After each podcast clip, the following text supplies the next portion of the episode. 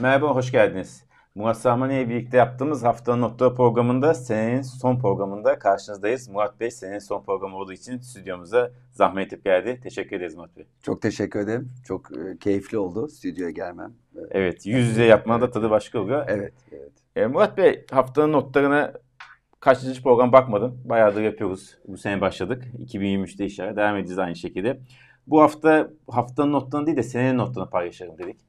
E, 2023 yılını konuşacağız. Geçtiğimiz yıl zaten hem siz bizim kanalımızda hem de katıldığınız diğer programlarda zaten yeterince detaylı şekilde analiz ediyorsunuz. 2023 tahminlerinizi arayacağız sizin. İstiyorsanız genel bir şeye başlayalım. 2023'ten genel olarak ne bekliyorsunuz ekonomik açıdan? Evet, 2022'yi bitiriyoruz. 2023'ü konuşuyoruz. Evet, 2023 e, yorulmamadan önce belki de şunu demek istiyor isterim. 2024 çok iyi geçecek. Bu kötü bir şey aslında. Yani 2024'ü iyi bekliyorum. Onu söyleyeyim. E, 2023 tabii çok karışık bir yıl olacak. Ya ben şunu hiç duymadım. Yani bu yıl çok iyi olacak hiç duymadım. Hep değil mi? Yani bu yıl biraz zor geçecek. İşte problemler var, riskler var. Hep böyle konuşulur. Ya ben hiç hani 2023 süper geçecek, 2024 süper geçecek hiç duymadım. Ee, da, daha kötümser, daha imser olabiliyor. 2023 şöyle karışık bir yıl. Hem dışarısı karışık. Yani şey anlamda karışık. Jeopolitik anlamda.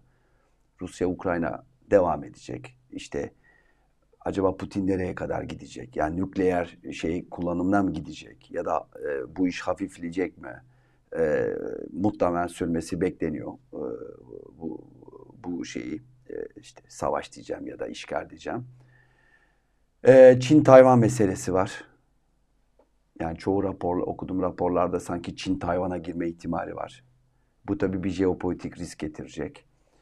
E, Fed ve diğer merkez bankaların faiz arttırım süreci bir süre daha devam edecek. Özellikle ilk çeyrekte. Ki bu sarkabilir. Enflasyondaki duruma bakmak lazım. İşte petrol fiyatlarının durumuna bakmak lazım. Ee, sanki böyle ilk yarı yurt dışından bahsediyorum. Daha böyle faiz arttırım süreci, bir resesyon ihtimali özellikle Avrupa'da belirgin. Yılın ikinci yarısında çok daha ılımlı. İşte e, faiz arttırımlarının bitti, işte ekonomik toparlanmanın geldiği gibi bir tablo gözüküyor. Bize gelirsen bizde bile biraz daha tersi. Yani bizim hani belki de ilk yarı biraz daha olumlu seçime kadar ve seçimden sonra şey çıkacak, hesap çıkacak.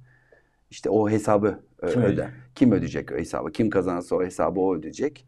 Ama ciddi bir hesap çıkacak işte cari açık, bütçe açığı, işte bütün harcamalar, KKM'ler yani bütün seçim uygulaması devam edecek. Seçim e, işte e, teşvikleri devam edecek seçime kadar. Yani onun için seçim öncesi ve seçim sonrası ayırmak lazım 2023'ü. Şimdi tam da Haziran'da normal zamanda yapılırsa esas tam yılın ortasında.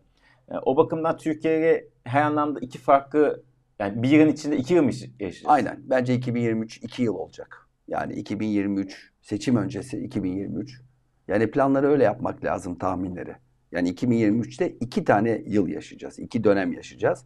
Bir seçime kadar olan bir dönem ve seçim sonrası olan e, bir dönem. Bunu iktidar da devam ederse de benzer şeyler söylüyorum ki ya burada tabii muhalefetin anketlere bakar, bakılırsa bir değişikliği, iktidar değişikliği ihtimali çok yükseldi. E, e tabii e, yepyeni bir iktidar demek, yeni uygulamalar demek. Mevcut iktidar da devam etse sonuçta e, seçim ekonomisi uygulanacağı için seçimden sonra normale dönmek gerekecek. Ee, işte e, para politikasına ya da işte e, maliye politikasına bakarsak e, seçime kadar bir şekilde ekonomi daha çok büyüme odaklanacak. E, enflasyon baz etkisiyle düşüyor. Onu biliyoruz zaten. İşte kaça kadar düşebilir? Yani ya 50 diyen var, işte 40 diyen var. Yani herhalde ortalama 50'ye kadar düşecek baz etkisinden dolayı 50-60 arasında. Ama bu asgari ücret artışıyla birlikte ve e, işte kur da biraz değer kaybederse biraz daha enflasyonun e, tekrar yükseleceğini e, bekliyorum. E, özellikle seçim ekonomisi uygulanacağı için parasal e, genişleme e, arkasından gelecek ve bu enflasyonu artıracaktır. Şimdi 2022'ye gelirken çok ciddi bir kur şoku Türkiye. Esasında ciddi bir karamsarlıkla giymiştik. Sonra KKM açıklanmıştı. İşte Ukrayna-Rusya arasında gerilim vardı mı savaşa Ya, çok tahmin tabii. edilmiyordu. O günle bugüne kıyasladığınızda ya 2022'ye gelirken mi daha kötümserdiniz Türkiye açısından soruyorum yoksa 2023'e gelirken mi? Yani tabii geçen sene çok böyle bir dalgalanma. Sonra işte KKM e, yani işte orada daha çok kur şoku yaşadık tabii. E, faiz indirimlerinden dolayı bir kur şoku yaşadık. Şu anda baktığımızda aslında en büyük sorun Türkiye ekonomisindeki 2023'te enflasyon olacak hala. Yani enflasyon baz etkisiyle evet düşecek ama sonuçta yükselmeye devam edecek. E, bütçe açığı genişleyecek. E, işte cari açık biliyorsun işte 20 milyar dolarla başlamıştık. Muhtemelen 50 milyar eksi 45-50 milyar dolarla bitireceğiz. E, yani genişlemeci bir para politikası ve e, maliye politikasıyla karşı karşıya kalacağız. Onun için tabii bu asgari ücretliyle birlikte yani bir sanki ilk çeyrek biraz daha Hızlı. iyi gözükecek gibi e, görünüyor. Tabii seçim tarihi de önemli. Şimdi bugünkü şeyde 18 Haziran'da yapılması zor çünkü Cumhurbaşkanı aday olamıyor. Muhtemelen öne alınacak bu. İşte biliyorsun konuşan tarihler 14 Mayıs. Evet. Nisan'da. Nisan'da var. Nisan'da da tarihler söyleniyor. Seçim öne alınacak. E, bu seçim olduğu için de tabii bu e, seçim ekonomisi de çok ciddi bir şekilde hızlanacağını e, düşünüyorum.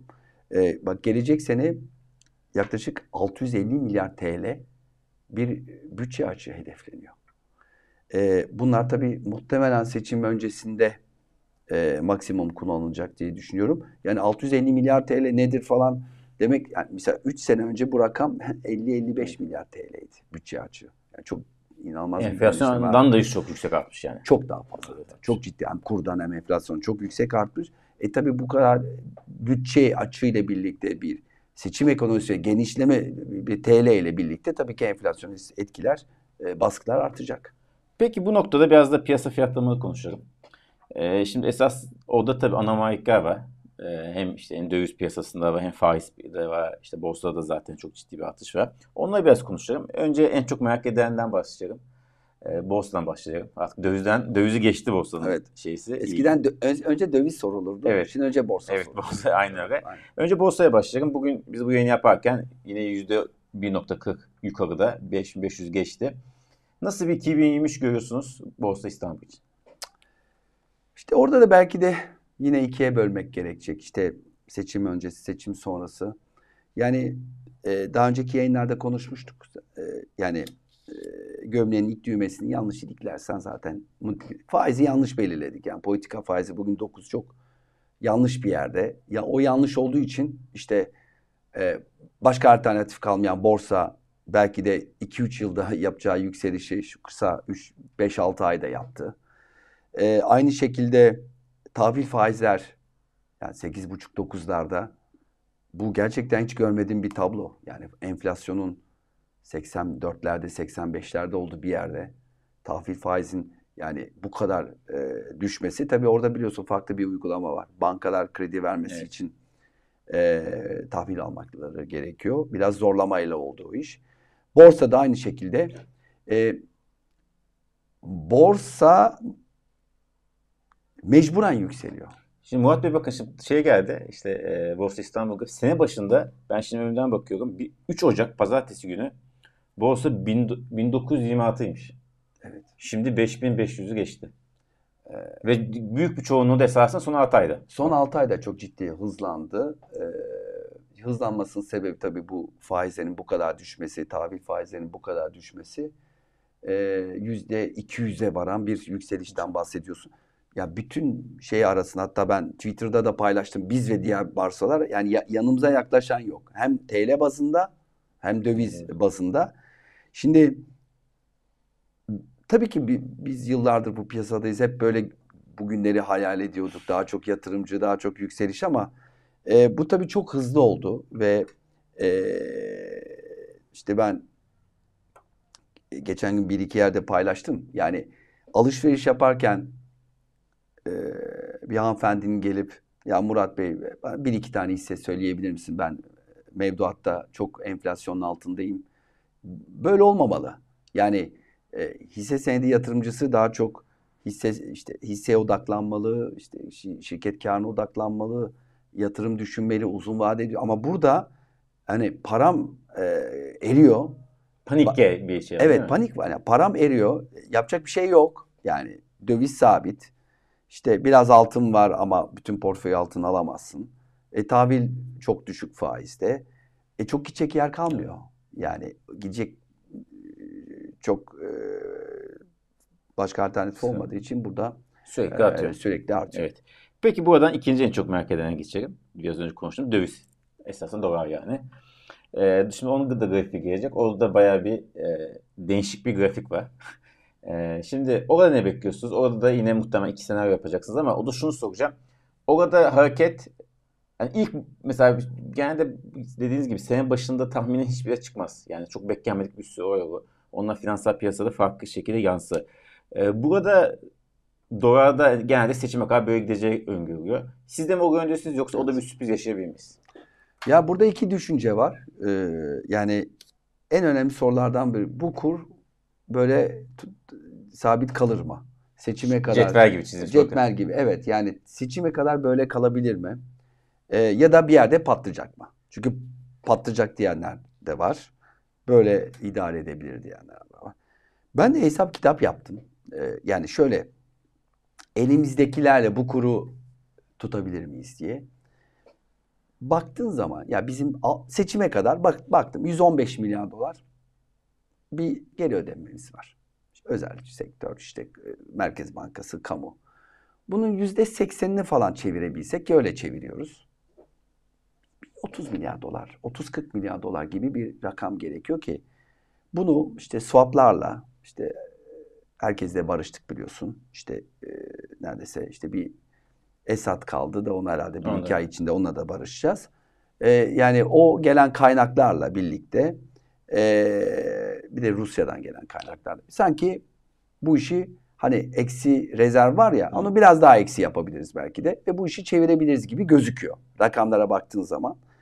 Ama tabii diğer taraftan da ihracat yapan şirketler için çok zor bir dönem başlıyor. Yani başladı zaten de çok zor bir dönem. Yani çünkü düşünsene senin işte geçen gün e, şirkette yönetim kurulundayız. 10 katı 12 katı artmış şeyler. Enerji maliyetleri, işte doğalgaz. Şimdi bugün asgari ücret de gelecek. Ama senin satış fiyatın sabit. Fiyatını arttırırsan rekabetçi avantajını kaybediyorsun. E bu fiyatlarla yani çok çok zorlanacak ihracatçı ki biliyorsun konuşmalar başladı artık son 1-2 ayda. Herkes bir söylenmeye başladı. E, ya belki de modelin öngörülemediği bir şey bu. İşte model diyorum ben de deney diyorum. Çünkü bir, bir deney bu sonuçta. Daha önce e, çok az yerde test edilmiş ama sonuca hiç zaman istediğimiz sonuca varılmamış. Yani bu, bu şekilde enflasyon düşmez. Şimdi bu kur, bu faizi düşürdük. Şimdi kuru patlatmamak için kura kuru kontrol altına aldık. Ama kuru çok kontrol altına alınca ne oluyor? Senin bir yerden maliyetlerin yükselince sen satış fiyatını yükseltemiyorsun. E, e, kur yükselse zaten satış fiyatın kendinden yükselecek. Onun için benim gördüğüm kadarıyla yani iki tarafı da memnun etmek için sanki biraz daha Türk lirasının değer kaybı söz konusu olabilir. E, tabii bu sene için konuşuyoruz işte sonuçta e, bir hafta kaldı yıl sonuna kadar ama herhalde belki de Ocak, Şubat, Şubat, Mart gibi belki de biraz daha Biraz da kontrollü bir şekilde yapabiliriz. kontrollü bir şey yani böyle bir kurum patlamasını falan gibi değil de e, kontrol. O- O da tabii enflasyonun üstüne isterseniz biraz. Ya şöyle Semih şöyle KKM'de de bir getiri kalmadı. Şimdi Evet. KK yani o KKM'deki vatandaşı tutmak çok zor şu anda. Ya onun için biraz şimdi mesela KKM dönüşlerinde e, vatandaş ne yapıyor? Çıkıyor. Fonlara çıkıyor ve fonlara giriyor. Yani belki bir miktar döviz al ama baktığın zaman dö- döviz şeyi azalıyor. Daha çok borsaya giriyor. E, çünkü o KKM'deki getiri 3 ayda alacağı 3 aylık işte yapılıyor genellikle. 3 ayda al- getiri belki Bir de günde, 2 iki günde, günde. 2 günde alıyorsun borsada. E, onun için bu KKM'de çıkanların bir kısmı fonlara giriyor. E fonlara girdiğin zaman da e, fonun yöneticisi gidip hisse senedi çünkü fona giriş oluyor. Gidiyor onunla hisse senedi alıyor. Yani, e, onun için borsada e, bu e, kurumsal destek de e, devam ediyor. Hem bireysel hem kurumsal. E, ya onun için baktığında kurun e, bir yerde biraz da Türk lirasının değer kaybetmesi gerekiyor. Kur şokunu önleyebiliriz seçime kadar. Ee, ama ihracatçıların gerçekten durumu çok zorlaşacak. Özellikle bu asgari ücret sonrası çok ciddi tabii her yerde maliyet artışı olacak. Ee, marketlere gidenler vardır aramızda. Yani herkes gidiyor zaten. Zaten fiyat artışları da başladı. evet, başladı. Devam edecek herhalde. Peki buradan altına geçelim. Ee, altın da yükseliyor. Hem gram bazında yükseliyor hem de esas onsunda da 1800'e dayanmış. Dayandık. Dayandı. Altın ne öngörüyorsunuz? Yani çok tabii altın için biraz volatil işte 1600 şey oldu. İşte e, bu yılda biliyorsun 2000 üzerini gördük. İşte 2000, sonra 1600, sonra işte böyle bir 1800, 1700 arasında dalgalandı. Ya muhtemelen bir 2000 lira tekrar görme ihtimalimiz var. E, ons bazında. E, gram altında da işte 1200'leri görme ihtimalimiz var. Yani çünkü hem Türk lirasında değer kaybı dolara karşı gram altında hem de e, onsun e, yükselme ihtimali. Çünkü ya Fed bir yerde faiz artımlarını durduracak. E, ondan sonra e, jeopolitik biliyorsun gelişmeler falan e, riskli. Altın da dünyada herhalde tektir. Hem yatırım hem korunma olarak aldığım bir Evet. enstrüman. Ee, onun için e, altında muhtemelen bir tekrar bir 2000 dolarla test etme ihtimali var bu sene. 2023. Tamam çok teşekkür ederim. Hızlı hızlı giderim. Çok kayın var. Ee, CDS. Yıl içinde rekor seviyeye ulaştı. 2000, yani hatta çok ciddi bir endişe yarattı. Tabii. 900'ü geçti değil mi? 900'ü geçti. Hatta 1000 lira olsaydı bu sefer biliyorsun Evet. iflas riskiyle karşı karşıya. Aynen öyle. E, son gevşedi. Küresel anlamda da zaten risk şey de- değiştiği için Türkiye'de ona uyum sağladı. Ne görüyorsunuz CDS'in? O zor bir soru çünkü onu kontrol etmek de zor. Çok zor. Ee, yani e, bizim işte bundan önceki iyi dönem e, biliyorsun e, Sayın Ağbal'ın görevden alınmasıydı 2021'de. E, 300'leri görmüştük. 300'den sonra işte 500'lere gitti tekrar. İşte sonra işte bu sene 900'lere gördü. Şimdi 500'lerdeyiz. Ya benim orada düşüncem ya taban sanki yani 400-450 yani taban olarak görüyorum. Yani seçime kadar daha al- alta geleceğini düşünmüyorum. Hatta 450'nin altı ben zor gö- gözüküyor. Ee, hem dünyaya baktığımızda hem Türkiye'ye baktığımızda. Ee, yukarıya gider mi? Ee, yani belki de biraz gidebilir ama dediğim gibi seçime kadar e, e, bir şekilde e, yani CDS nedir? Yabancı yatırımcının işte sig- kendini sigortalaması değil mi bir yatırımına karşı ama neye sigortalıyor? İflas riskine karşı. Yani seçime kadar e, böyle bir iflas riskinin ben artacağını düşünmüyorum. Bir şekilde dediğim gibi kritik nokta seçim. Çünkü yani seçim kazanılacak için her şey yapılacağı için ne şey ne kadar şey gö- iyi gözükürse o kadar iyidir e, iktidar için. Onun için o konuda hani yukarısı belki de 550-600 olabilir ama daha üstüne gideceğini açıkçası beklemiyorum seçime kadar. Son olarak biraz da faiz konuşalım. Hem kredi faizleri hem de işte politika faizi zaten 9'a yaptı. Artık muhtemelen 9'da kalacak politika faizi. Tabii. Ekstra bir şey düşünülmüyor gö- gözükmüyor. Ama hem tahvil faizi hem kredi faizi kısmında ne görüyorsunuz? Faizi nasıl hareket edecek? Yani tabii e, şey değişmeyecek artık politika faizi ama zaten piyasanın da çok referans aldığı bir faiz değil artık. E, yani mevduat faizleri yıl sonu biliyorsun artar genellikle banka bilançolarından dolayı. Hani kredi faizleri de ben çok düşeceğini beklemiyorum. E, hatta biraz yükselebilir. Mevduat da biraz yükselebilir. E, çünkü bankaların arasında sonuçta rekabet de var ama hani bu da kontrol altına alınmaya çalışılacak. Yani Kampanya Ee, yapılacak. Zaten konut kampanyası başlayacak. başlayacak işte bir sürü KGF, işte bir KGF, sürü e, destek paketleri falan filan e, başlayacak. E, işte seçime kadar her şey neredeyse kontrol altına yani kuru kontrol altına alıyorsun. İşte e, borsayı bıraktık zaten. Ondan sonra e, faiz kontrol altında. İşte biraz da kredi ve mevduat e, kontrol altına alınmaya çalışılacak. Ama dediğim gibi bunlar sürdürülebilir değil Semih. Yani bunlar e, bir yerden sonra ya bu hesap gelecek. Çok ciddi bir hesap gelecek. 84 milyona hesap öde- hesap ödeyeceğiz. Hepimiz ödeyeceğiz. Seçim sonucundan bağımsız olarak hesap ödenecek. Çok ciddi hesap ödenecek. E, ve bu enflasyonun düşürmenin çok ciddi maliyeti olacak bu ülkeye. E, ve bu muhtemelen bir ciddi bir e, resesyonla e, ödenecek. Her yerde olduğu gibi sadece daha önce biz de bunu yaşadık. E, çünkü e, yapılanlar dediğim gibi e, tamamen bir hedef olduğu için uzun vade şu anda seçimin ertesi gününü şu anda kimsenin düşündüğünü düşünmüyorum.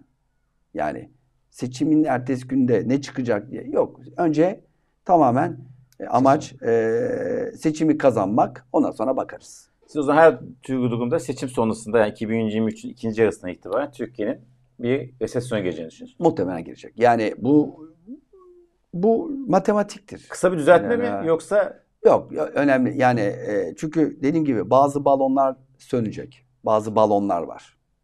İşte belki de borsa, işte konut, ondan sonra işte e, bütçe balonları. E, bazı balonlar sönmek zorunda kalacak. E, ve bunları tabii ki o balonlar sönünce de e, bir resesyonla karşılaşacağız. E, muhalefet gelirse zaten bir biliyorsun kesin bir faiz arttırımı olacak. Ama bunu ne için yapılacak? İleride faizleri indirmek için. Yani biz hep bunu savunuyoruz ya. Bize kızılıyor.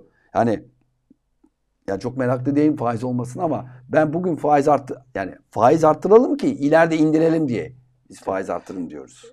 biraz önce referans verdiğiniz Na Naci Ağabey döneminde de faizi artmıştı ama uzun vadeli faizin hepsi inmişti. Onu da hatırlatalım. Tabii tabii yani aslında faiz arttırmanın amacı faizleri İndir- indirmek. Yani çünkü enflasyonu kontrol altına alıp ondan sonra ileride faizleri indirmek. Amaç odur yani. Son olarak şunu sorayım. Ee, iktidarın devam ettiği durumda, yani şu mevcut iktidarın devam ettiği durumda faiz artışı olmadan bir çözüm mümkün mü? Yani biz böyle gidebilir miyiz 5 senede? Ya gidemeyiz ya mümkün değil. Yani giden ülkede yok zaten yani. E, yani ha, hiper enflasyonla gidersin. Yani, evet. Ondan sonra e, kur yani şimdi bu KKM ile tuttuk, kontrollü tuttuk ama hani e, iktidarın tekrar seçilip böyle politikalarla devam etmesini ben kurda hedef veremem. Yani kur nereye gideceğini bilmem. E, e, kur böyle giderse enflasyonu da e, tutamayız. E, yoksa böyle gider. Borsa Ama- evet yükselemez zaten. e, borsada ilerlemet yükselemez. E, onun için e, yani e, bu politikalar sonucunu e, şeyini göremiyorum. E, problem enflasyon. Yani bizi izleyen herhalde herkes bu enflasyonu hissediyor. Yani gerçek çok ciddi bir sorun enflasyon. Evet başka ülkelerde de var biliyoruz. Ama bizdeki gibi değil. Yani bizde çok çok hızlı artıyor. Bilmiyorum bir şey alıyorsun 3-5 gün sonra gidiyorsun yine fiyatı yükselmiş. Ee, geçen gün marketten bakkaldan bir şey alıyordum. Fiyatı e, bilmiyorum başına geldi mi? İzleyenlerin başına gelmiştir belki de. Kasaya gittiğimde fiyat artmıştı. E dedim ki orada fiyat de aa evet bugün arttırdık daha Artık etiket eskisi kadar etiket yapıştırmıyor. şey yap evet evet yet- e, yetişemiyoruz dedi. Yani etiketlere yetişemiyoruz dedi. Onun için yani fiyat arttı ama daha işte Restoranlarda benim işte Covid zamanında başladı ya bu barkodlu şey. Evet. QR kodlu şey. Bir de bazıları böyle gazete kağıdı gibi şey veriyorlar. Ee, ben marketlerden veya işte Covid'den diye düşünüyordum. Biz şey dedi bana sürekli fiyat değiştiği için eskiden kitap gibi oldu ya böyle büyük böyle. evet hava. evet. Onları bırakmışlar çünkü sürekli fiyat değişiyor. Onu, Onu ab- kitabı çok- update etme. Ha doğru. Bu- Aynen. Doğru. Evet. Maalesef böyle tip Ee, evet. 2023 için e, önce tabii herkese sağlık diliyorum. E, mutluluk diliyorum. Önce sağlık. Ya işte Covid döneminden geçtik. Tabii. Yani o, gerçekten çok acayip bir dönemden çıktık. Ee, inşallah 2023'te de böyle hastalıklarla karşılaşmam. İşte Çin'den böyle geliyor gidiyor haberler falan filan. Ee, önce sağlık, mutluluk ve başarı diliyorum. Tüm izleyenlere e, teşekkür ederim bu Evet. arada. Stüdyoya da çok. bugün e, e, gelmek çok keyifli oldu. Evet çok teşekkür ederiz. Sağlık olduktan sonra her şeyin çözümü Her şey var. olur. Her şeyin çözümü var. sağlık. Vakit arı sadece. Çok teşekkür ederiz. Size de şimdiden mutlu seneler diliyoruz izleyeceğimizle birlikte. Görüşmek üzere. Görüşmek üzere. Teşekkür